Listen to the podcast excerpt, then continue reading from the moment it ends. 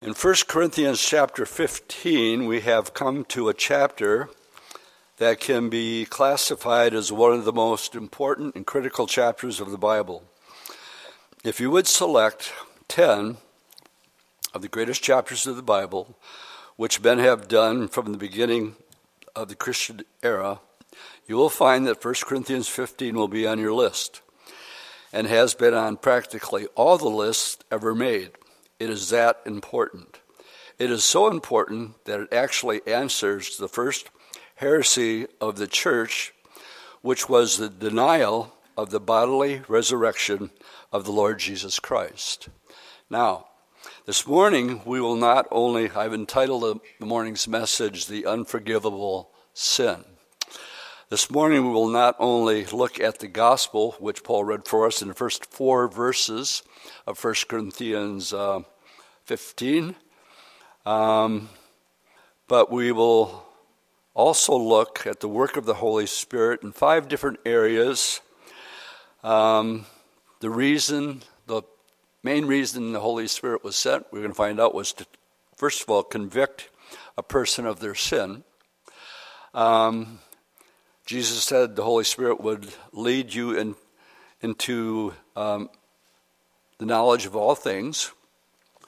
Um, the name for the Holy Spirit that Jesus, Jesus refers to, and we'll go there, is the Comforter or the Helper. Uh, the purpose after repentance, therefore, is to draw a person into a personal relationship, now having the Holy Spirit actually living and dwelling in you and separating you. The word church actually means called out ones. Called out from where?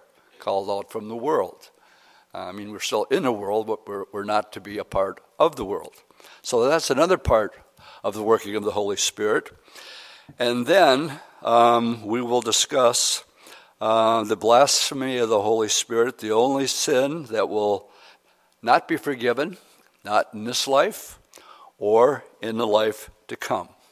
So if you look at chapter 15, if you ever want to just simply lay out to somebody and they give them four verses of what the gospel is, well, here it is.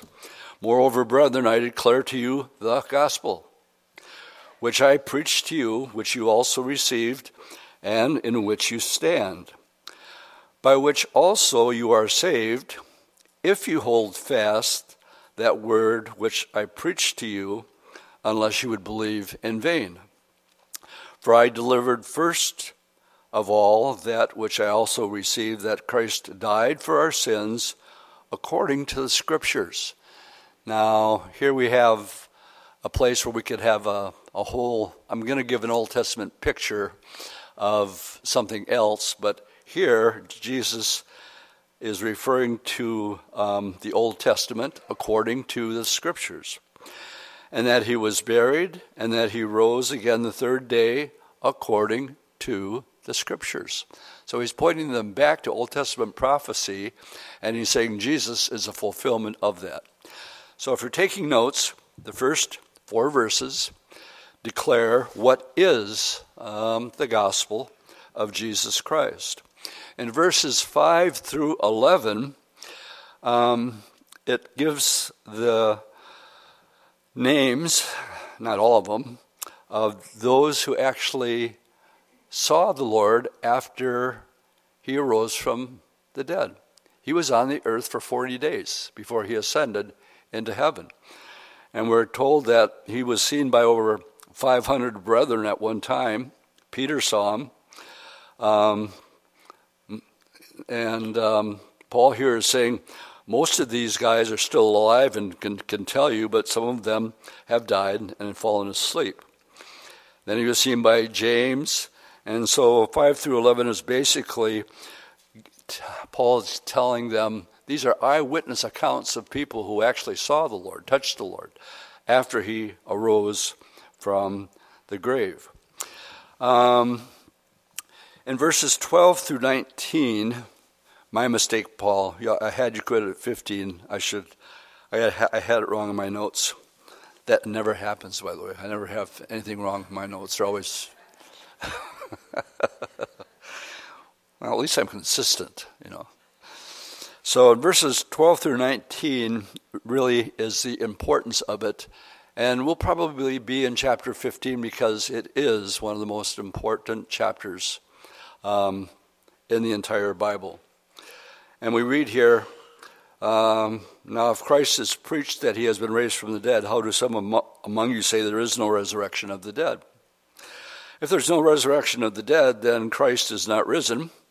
And if Christ is not risen, then our preaching is in vain, and your faith is also in vain. Yes, and we are found false witnesses of God, because we have testified of God that He raised up Christ, whom He did not raise up, if in fact the dead do not rise. For if the dead do not rise, then Christ is not risen. And if Christ is not risen, your faith is futile, and you are still in your sins. Now, there's a scary thought. Those also who have fallen asleep or died in Christ, well, they've perished. If in this life only we have hope in Christ, we are men most miserable. In other words, if Jesus didn't raise from the dead, then we are all wasting our time here this morning and you should be out riding your bicycle or doing whatever.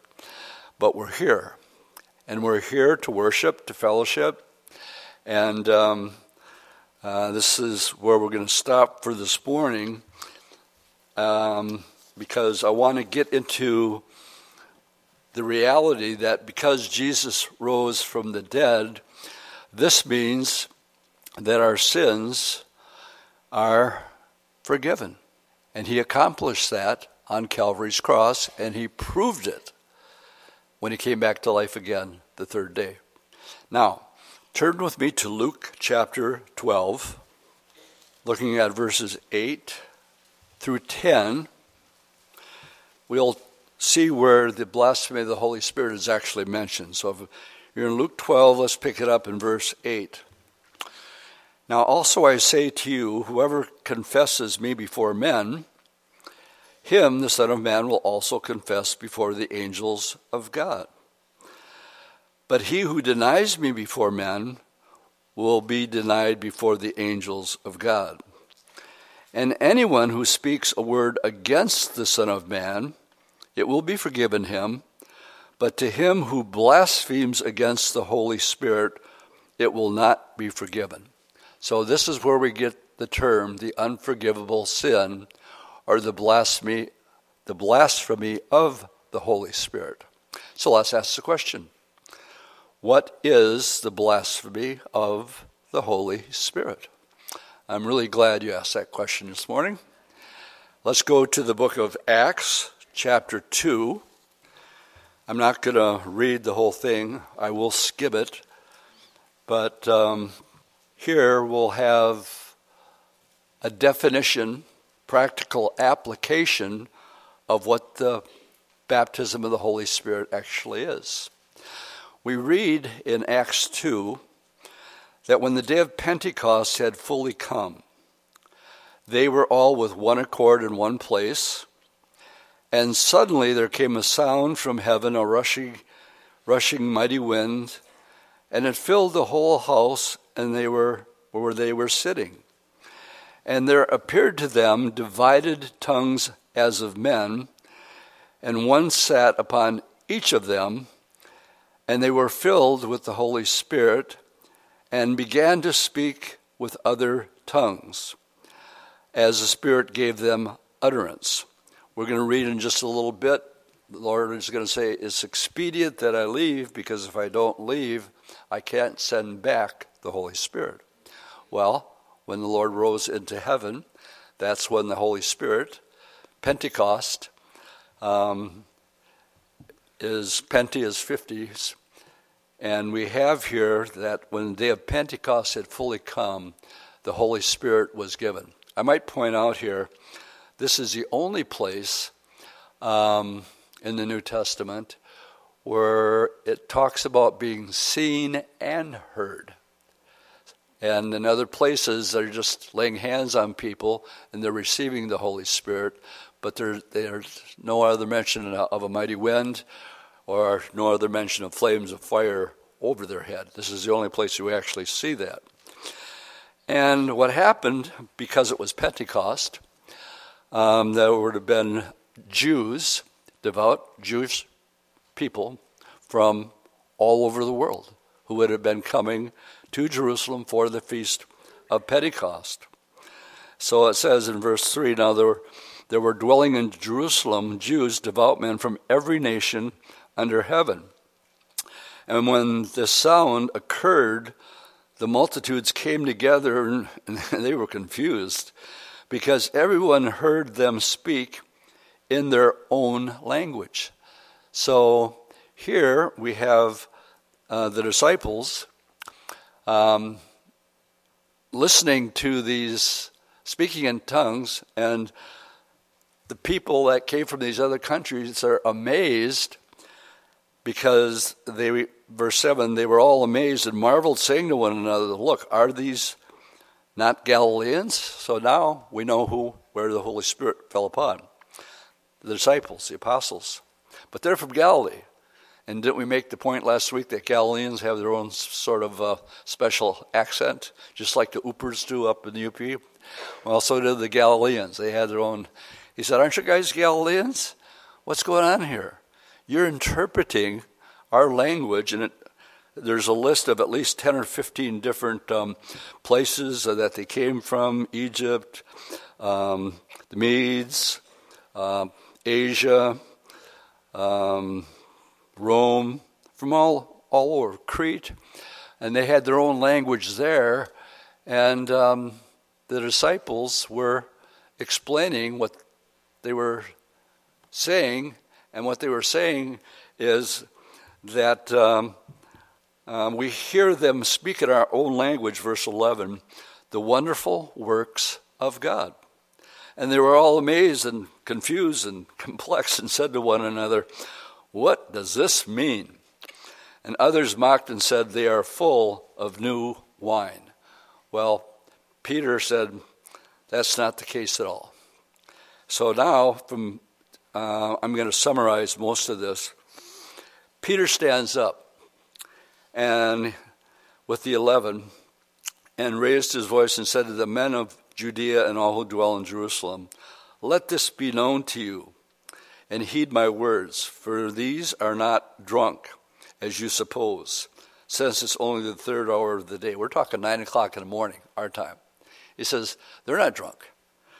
He says, But this is that which was spoken by the prophet Joel. So once again, let's stop and make the connection. Joel made a prophecy that this day would come. And so I'm quoting Joel now. And it said it'll come to pass in the last days. So it was the last days when the church was actually beginning.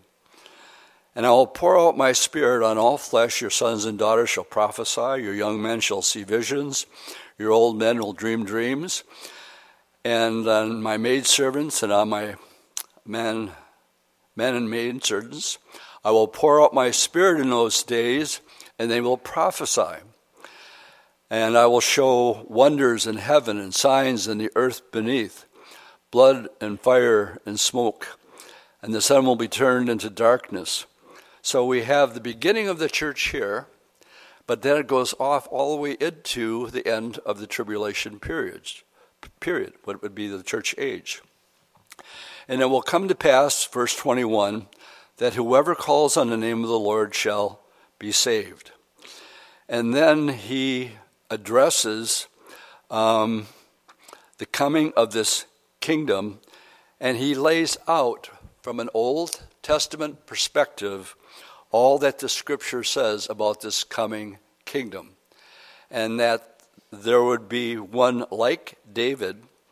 Um, verse 21, uh, David. Uh, in quoting this prophecy, um, in verse 21, because you'll not leave my soul in Hades, he's referring to David as prophesying about himself there, nor will you allow your Holy One to see corruption. Two different people. One is David, and uh, he will sit upon his throne. That was promised to him. That is the kingdom. Nor will you see your Holy One see corruption. You have made known to me the way of life, and you will make me full of joy in your presence. Now he's associating Jesus Christ and David, both as not seeing corruption, and um, the promise of the kingdom that's coming. And then he goes on to explain, and then, and when he came, you guys rejected him. You not only rejected him, you crucified him. You crucified the Son of God. Now, someday I'll get to hear Peter preach. But this is Peter under the anointing of the Holy Spirit, just laying it out there. And if there's one evangelical message that I would sure love to hear, I would have loved to have heard this one because he's just laying it out there. And it brought such convictions. Um, he talked about him ascending into heaven, but then he says in verse 34 David did not ascend into heaven, but he says himself, The Lord said to my Lord, Sit at my right hand till I make your enemies your footstool. This is from Psalm 110, verse 1. That's a prophecy fulfilled. So when Jesus ascended into heaven, what did he do? Well, he sat down. He sat down at the right hand of the Father for how long? Until he makes his enemies a footstool. When he comes back and puts everything in order and establishes the kingdom that he promised to David. And then the conviction comes in. Therefore, and we'll read the rest of this down to uh, verse 41. Therefore, he's saying that Jesus is the Messiah. Therefore, let all the house of Israel know assuredly that God has made this Jesus, whom you crucified, both Lord and Christ. Now, when they heard this, they were cut to the heart. And this is the main mission, first main mission of the work of the Holy Spirit is to bring a conviction that you are a sinner. Um, most people today, you ask them, going to heaven? I think so. Well, why do you think so? Well, I'm not that bad.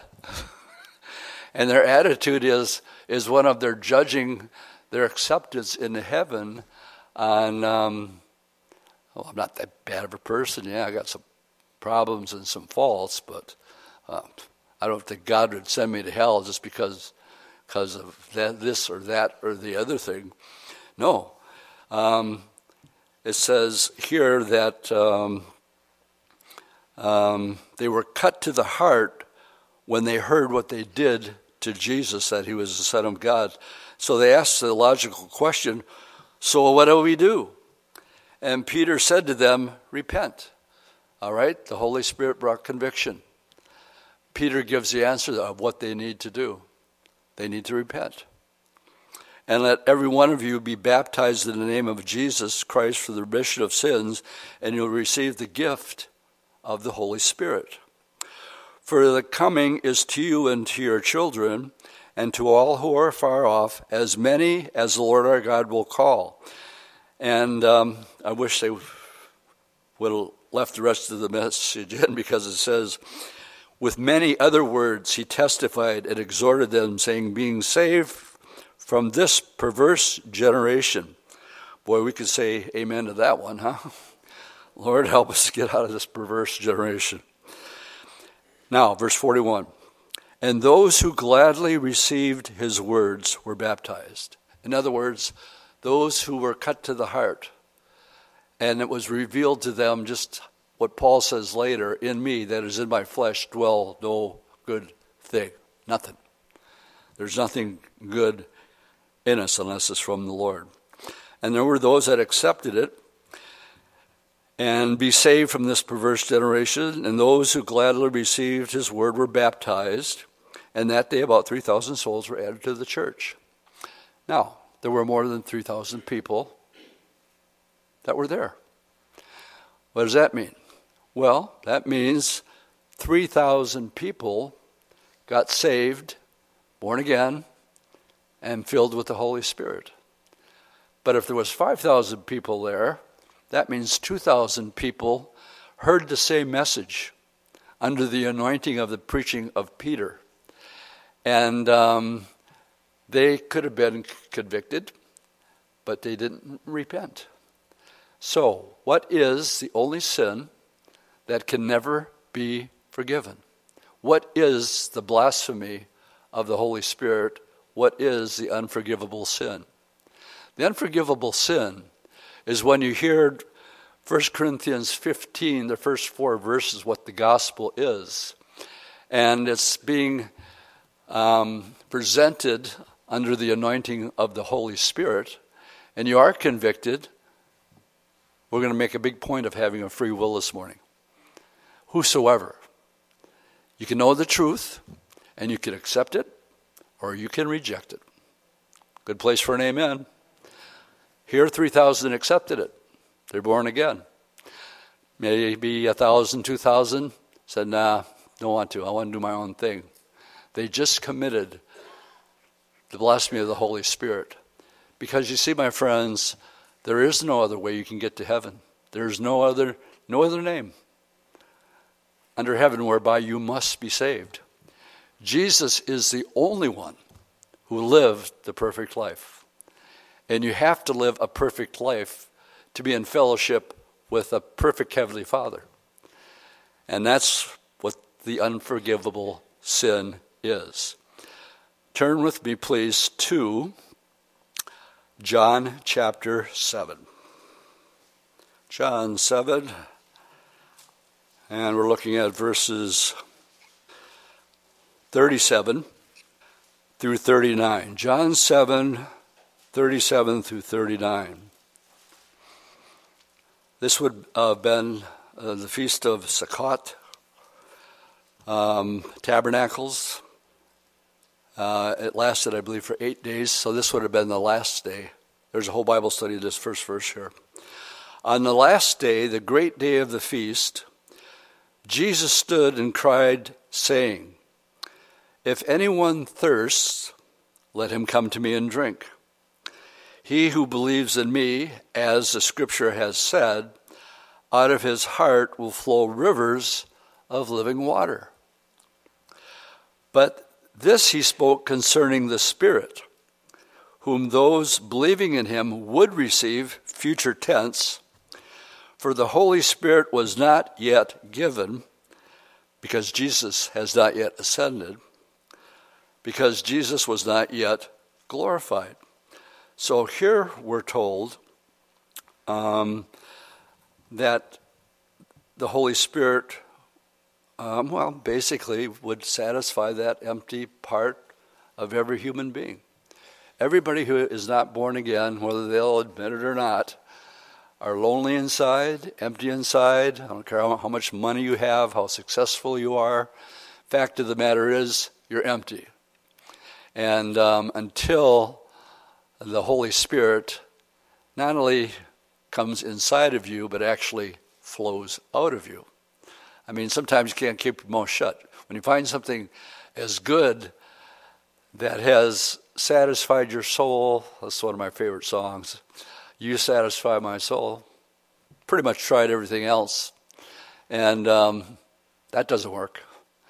But Jesus, and what he's talking about here is the coming and when he comes, it's going to be like rivers of living water, just gushing right out of you. And uh, then he said, I'm referring, he's explaining himself in verse 39. But this he spoke concerning the Spirit, whom those believing in him would receive, future tense, was not yet given because Jesus was not yet glorified. Let's turn a couple pages to John chapter 16, again, um, getting to the main reason, first of all, why the Holy Spirit was said. John chapter 16, we're looking at verses, um, well, let's pick it up in verse 7. Nevertheless, I tell you the truth. It is to your advantage that I go away. For if I do not go away, the Helper. Now, that can be interpreted the Comforter. In some Bibles, it says Comforter. In some Bibles, it says Helper. Now, this is going to be important, so remember it. Um, nevertheless, I tell you the truth, it's to your advantage. King James says it's, it's expedient that I go away, for if I do not go away, the Helper or the Comforter will not come to you. But if I depart, I will send him to you. And when he and when he comes, what will he do? He will convict the world of sin and of righteousness and of judgment. Of sin because they did not believe in me, of righteousness because I go to my Father and you will see me no more, of judgment because the ruler of this world is judged. And um, he's referring to his victory on the cross where Satan was defeated. I still have means, um, many things to say to you, but you cannot hear them now because the natural man can't receive the things of the Spirit of God, and the Spirit of God in other words, Pentecost hasn't come yet. He says, So I could tell you of spiritual things, but you guys aren't going to get it. Why? Because the Holy Spirit hasn't come yet. However, when the Spirit of truth has come, he will guide you into all truth. For he will not speak of his own authority. This is another point that you want to remember because I'm going to make reference to it a little later. In other words, he won't be drawing attention to himself, but um, of his own authority. But whatever he hears, he will speak, and he will tell you of things to come. He will glorify me. In other words, Jesus. And instead of glorifying himself as a third person of the Trinity, he's going to glorify the Son. For he will uh, take of what is mine and declare it to you. All things that the Father has are mine. Therefore, I said that he will talk of mine and he will declare it to you. So the work of the Holy Spirit is to convict. Uh, turn with me to, still in John, go back to chapter 14. And we're looking at verses um, 15 through 17. This is also very important. John 14, verse 15 If you love me, then keep my commandments. And I will pray to the Father, and he will give you another helper. There's the word again, or comforter. And he will abide with you forever. Even the Spirit of truth, whom the world cannot receive, because it neither sees him nor knows him, but you know him, for he dwells with you and will be in you. Let me just comment on this. I like, I like the way it said. Before a person gets saved, do you know that the Holy Spirit is with you? There are certain divine appointments that happen in your life before you're saved. What's going on here? Well, behind the scenes, some people like to say, I found Jesus. No, you did not find Jesus. He found you. and so, what it says here, He'll be with you. That's one thing, okay? Uh, but it, and that's God working behind the scenes, manipulating, maneuvering, and He's with you. But it's one thing to be with you, and it's a whole other thing and he goes on to say, and he will be in you, future tense, when you re- receive him. And then he says, I'm not going to leave you as orphans. I will come to you. And we'll leave it um, with that. So, with that, um, we've explained what the purpose of the Holy Spirit is, is to convict, save people, draw out a church for himself, that eventually um, is called uh, the wedding feast of the Lamb. You are called the bride of Christ.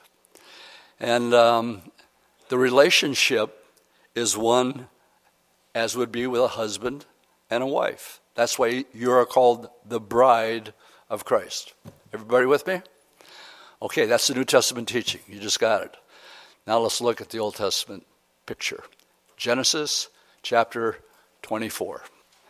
Abraham and Isaac.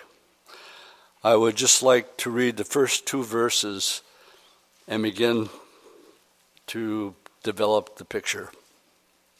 Now, chapter 24, verse 1. Now, Abraham was old, well advanced in age, and the Lord had blessed Abraham in all things. So Abraham said to his oldest servant of his house, uh, This is no ordinary servant. Why? Because he had rule over all that he had, that was put into his hand and that he had. So whoever this unnamed oldest servant is, he's in control of everything. But it doesn't tell us his name. Would you like to know what his name is? Somebody say yes. Okay, I'll tell you. I'll go back to Genesis chapter 15. And we read concerning this oldest servant the first two verses. This is God's promise for children, for Abraham. After these things, the word of the Lord came to Abraham in a vision, saying, Do not be afraid, Abraham. I am your shield, your exceedingly, your exceedingly great reward. But Abraham said, Lord God, what shall you give me, seeing I go childless? And the heir of my house, Eliezer of Damascus. So we just found out, go back to chapter 24, that this oldest servant who's in charge of everything is going to be the heir. I don't have any kids, so something happens to me, he gets it all.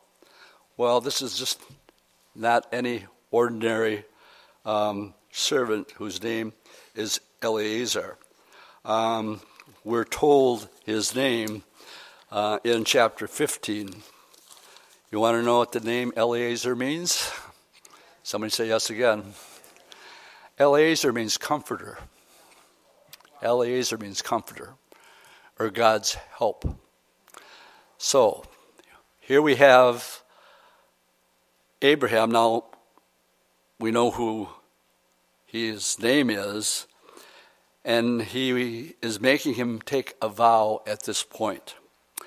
So, in verse 3, he says to Eliezer, the comforter, I will make you swear by the Lord, the God of heaven and the God of earth, that you will not take a wife from the sons of the daughters of the Canaanites where I dwell. But you shall go to my country, to my kindred, and take a wife for my son Isaac. And the servant, thinking ahead, said to him, well, Perhaps the woman will not be willing to follow me to this land. Must I take your son back to the land from which you came? And Abraham said to him, Beware that you do not take my son back there. Interesting verse. The Lord God of heaven, who took me from my father's house and from the land of my kindred, and who spoke to me and swore to me, saying, To your descendants I give this land, which is in great dispute today. They're actually arguing our administration to divide up even Jerusalem. And that's talk that's going on right now. Breaking news. Our great government that we have right now. Um, what if uh, what if she doesn't want to come?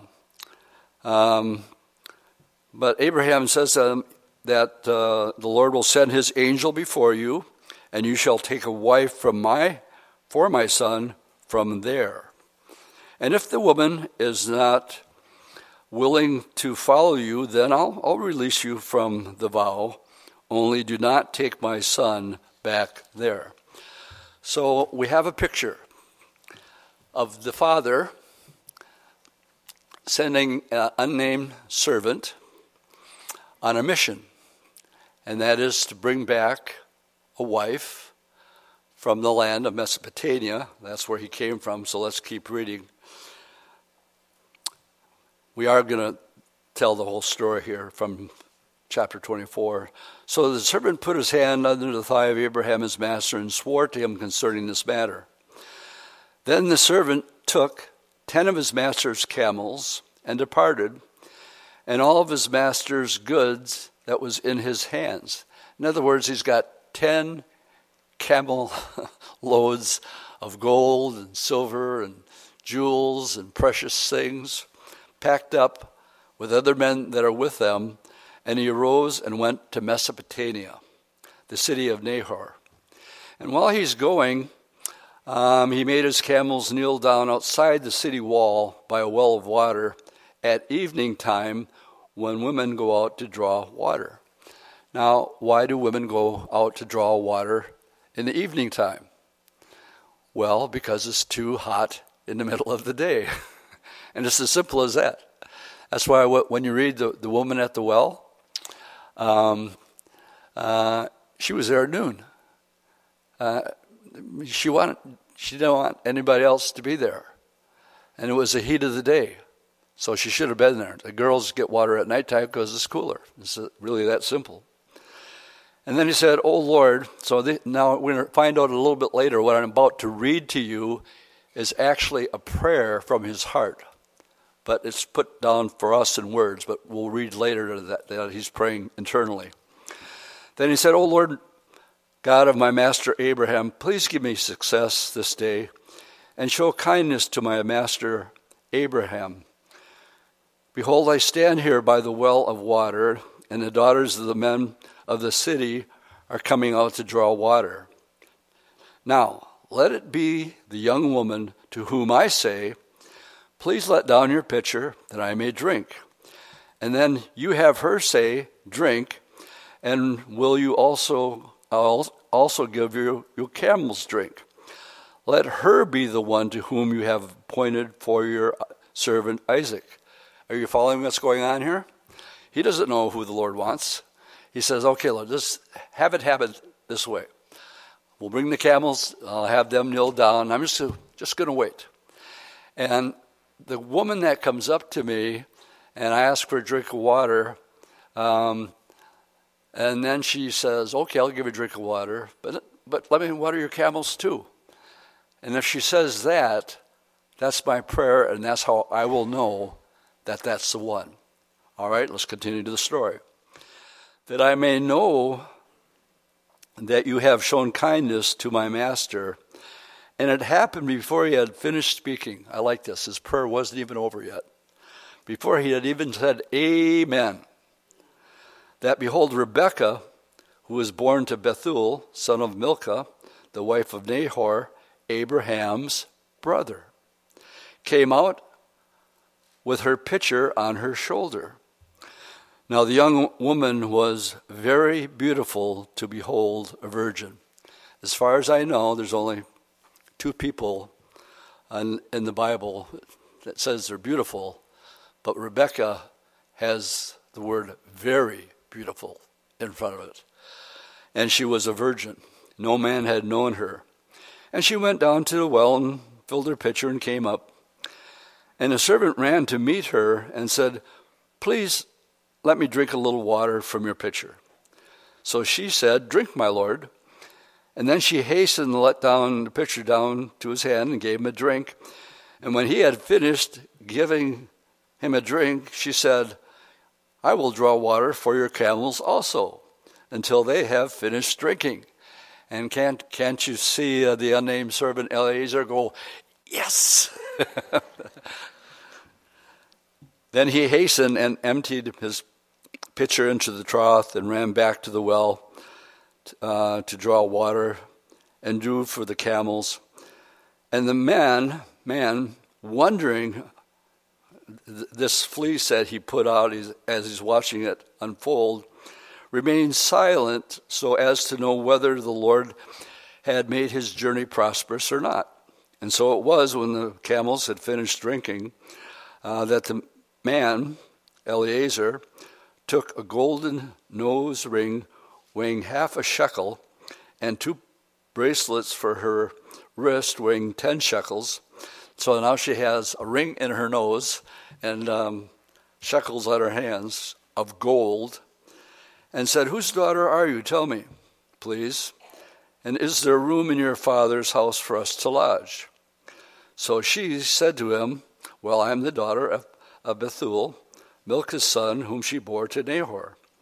Moreover, she said to him, We have both straw and uh, food enough and room for you to lodge. Then the man bowed down his head and worshiped the Lord. And he said, Blessed be the Lord God of my master Abraham, who has not forsaken his mercy and his truth towards my master. As for me, being on the way, the Lord led me to the house of my master's brethren. So the young woman ran ahead and told uh, those things of her mother's house what had just happened. Now, Rebekah had a brother whose name was Laban. And Laban ran out to the man to the well. And it came to pass when he saw the nose ring and the bracelets on his sister's uh, wrist, and he heard the words of his sister Rebekah saying, Thus the man spoke to me uh, that he went to the man, and there he stood by the camels. And I got Laban running out, and Laban's a he's a handful, and that's a whole other Bible study. But Laban and Rebekah are brother and sisters. And um, I don't know what his, knowing Laban, what his motive really is here in verse 31. He said, Come in, O blessed of the Lord. Why do you stand outside? For I have prepared the house and a place for your camels. And then the man came to the house and unloaded the camels and provided straw and feed for the camels and water to wash his feet and the feet of the men who were with him, so he was not alone. Food was set before him to eat, but he said, I will not eat until I have told about my errand. And they said, Speak on. So he said, and he goes through the whole routine I am Abraham's servant. And the Lord has blessed my master greatly, and he he's become great. He has been given flocks and herds and silver and gold and male and female servants and camels and donkeys.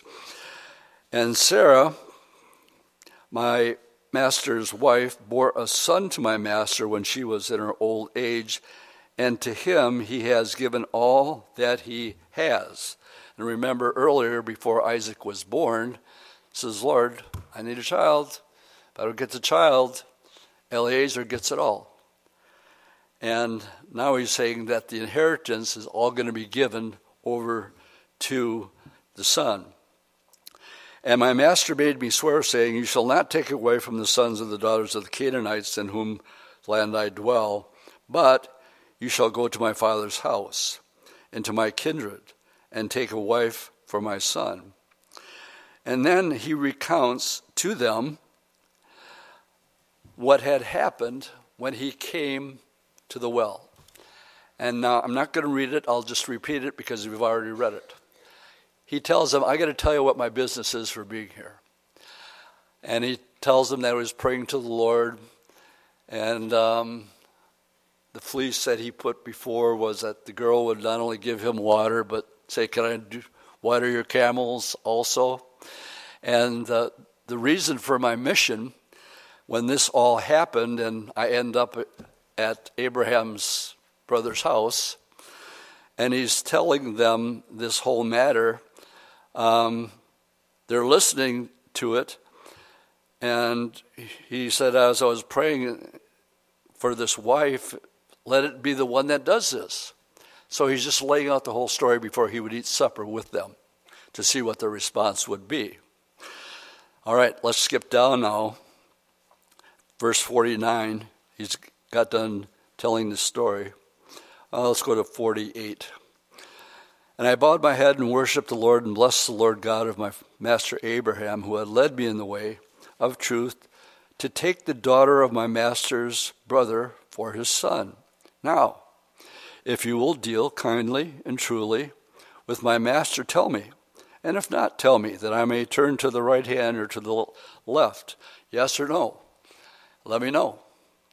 Because if it's no, then I'm wasting my time and got to do something else. But then Laban and Bethuel answered and said, This thing comes from the Lord. We can't speak to you either good or bad. They had enough insight to see that God's hand was on this marriage and that He has pre arranged it and put His stamp of approval on it. And both Laban and, and uh, Bethuel, they said, Well, obviously, it's the Lord. And then, therefore, they said, Here's Rebecca, take her and go. And, and let her be your master's son's wife, as the Lord has spoken. And it came to pass when Abraham's servant heard these words that he worshipped the Lord, bowing himself down to the earth. This is another place where you get one of these. Yes, it's coming together. They're in favor of it. And they just gave Rebekah to Isaac. Then the servant brought out jewelry and silver and gold and clothing and gave them to Rebekah. He also gave precious things to her brother Laban. Laban really liked that. And to her mother. And he and the men who were with him ate and drank, stayed the night. Then they arose in the morning and said, Let's get going. Send, send me away to my master. But her brother, this is, this is Laban being Laban, in my opinion. I'm reading between the lines here a little bit. And her mother said, Well, let the young woman stay with us a few days, uh, 10 at least. And then she can go after that. I wonder what Laban is really thinking about here. If I could have 10 more days with a guy this loaded, what else could I get? Uh, Dwight's two cents worth on that, two shekels worth. And he said to them, Do not hinder me, since the Lord has prospered my way. Send me away so that I may go to my master. So they said, Well, we'll call the young woman and we'll ask her personally. Now, this is very important. As the picture is unfolding, you have a father sending an unnamed servant who, whose name means comforter to go find a bride for Isaac. And we've talked about one of the purposes of the Holy Spirit bringing conviction is that you could say yes or no. We've made that point earlier, correct? All right. Um, up till this point, is dad arranged the marriage, and um, that's, that was just the way it was done. Not this, not this case. Let's ask Rebecca what she wants to do. And now we have free will entering in. So, verse 58 Then they called Rebecca and said to him, Will you go with this man? And she said, I will go. And she does it of her own free will, and nobody is twisting her arm, and they're leaving that day. So they sent away Rebecca, their sister, and her nurse Abraham's servant and his men. And they blessed Rebekah and said to her, and, um, O sister, may you become the mother of thousands of tens of thousands. Whew, that's a lot of pregnancies.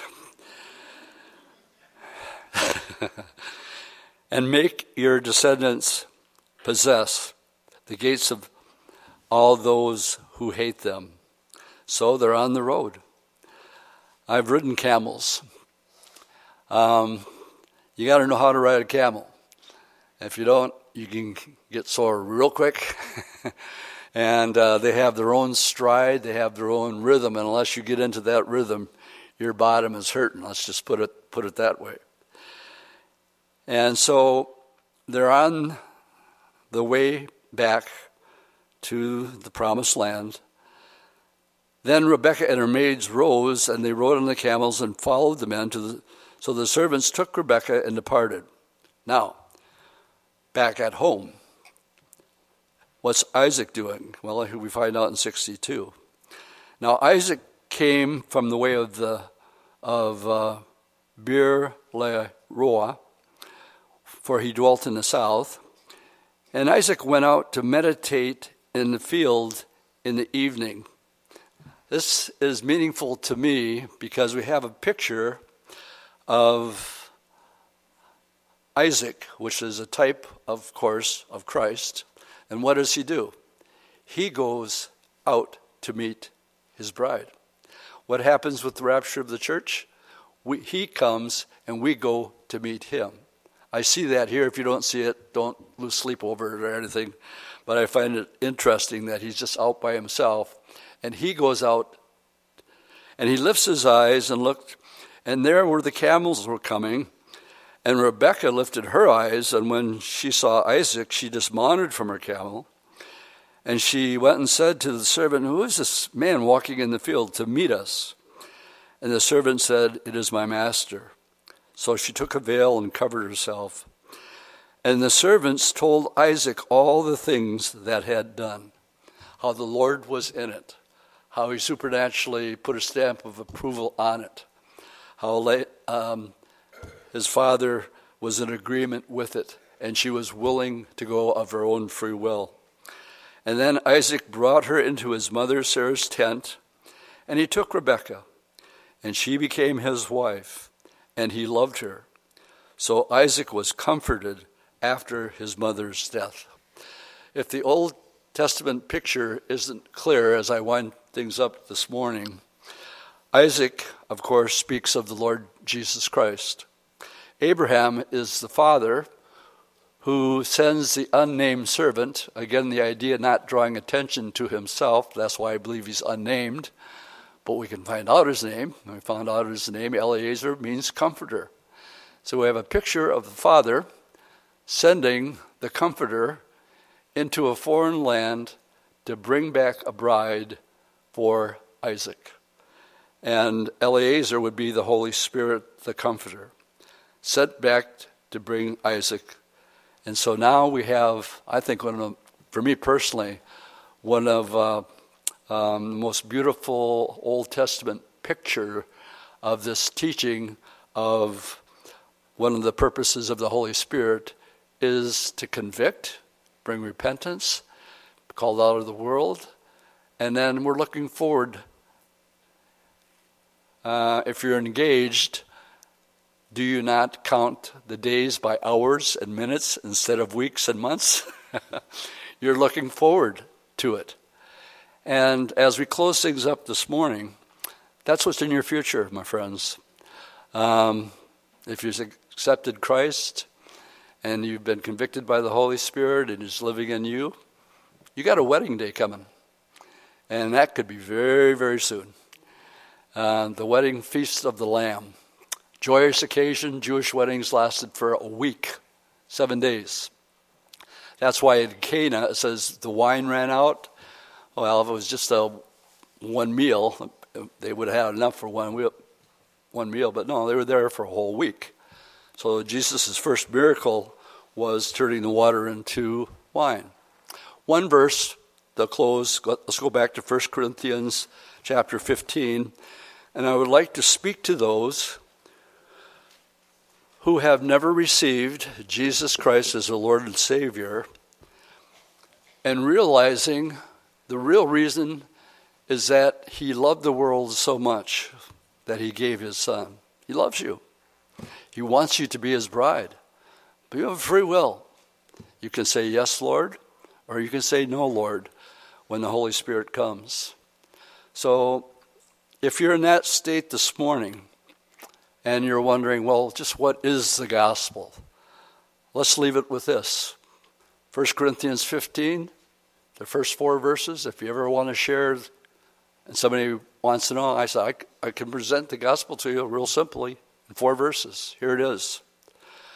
Moreover, brethren, I declare to you the gospel which I preached to you, which also you received, in which you stand, by which you are saved if you hold fast the word which I preached to you, unless you believed in vain. And here it is. For I delivered to you first of all that which I also received that Christ died for your sins according to the Scriptures, that he was buried, and he rose again the third day according to the Scriptures. And because he lives, you live. And if we don't have this faith, the Bible tells us in verse 19, and have this hope, then we are men most pitiful or miserable. And uh, what is life all about anyway? I'll tell you what it's about. It's about your wedding day. And um, something that the scriptures tells us to look forward to. It's taught in the New Testament, but there's this beautiful picture of it in the Old Testament. Amen?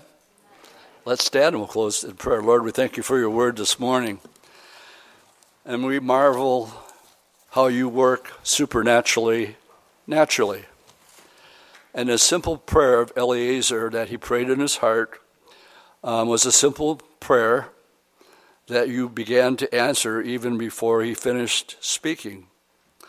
Lord, I pray for any this morning that after hearing that you are the way, the truth, and the life, and no man can enter uh, the kingdom of heaven except by you, we can exercise our free will and believe it and receive it and become part of uh, the bride of Christ, or we can reject it and suffer the consequences of dying in our sins, which is eternal separation from you.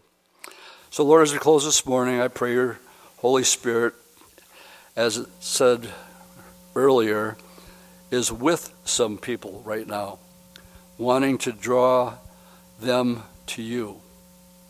I pray that you'd soften their heart and they would open their heart and have them invite you into their lives. Thank you for your word this morning. In Jesus' name I pray. Amen.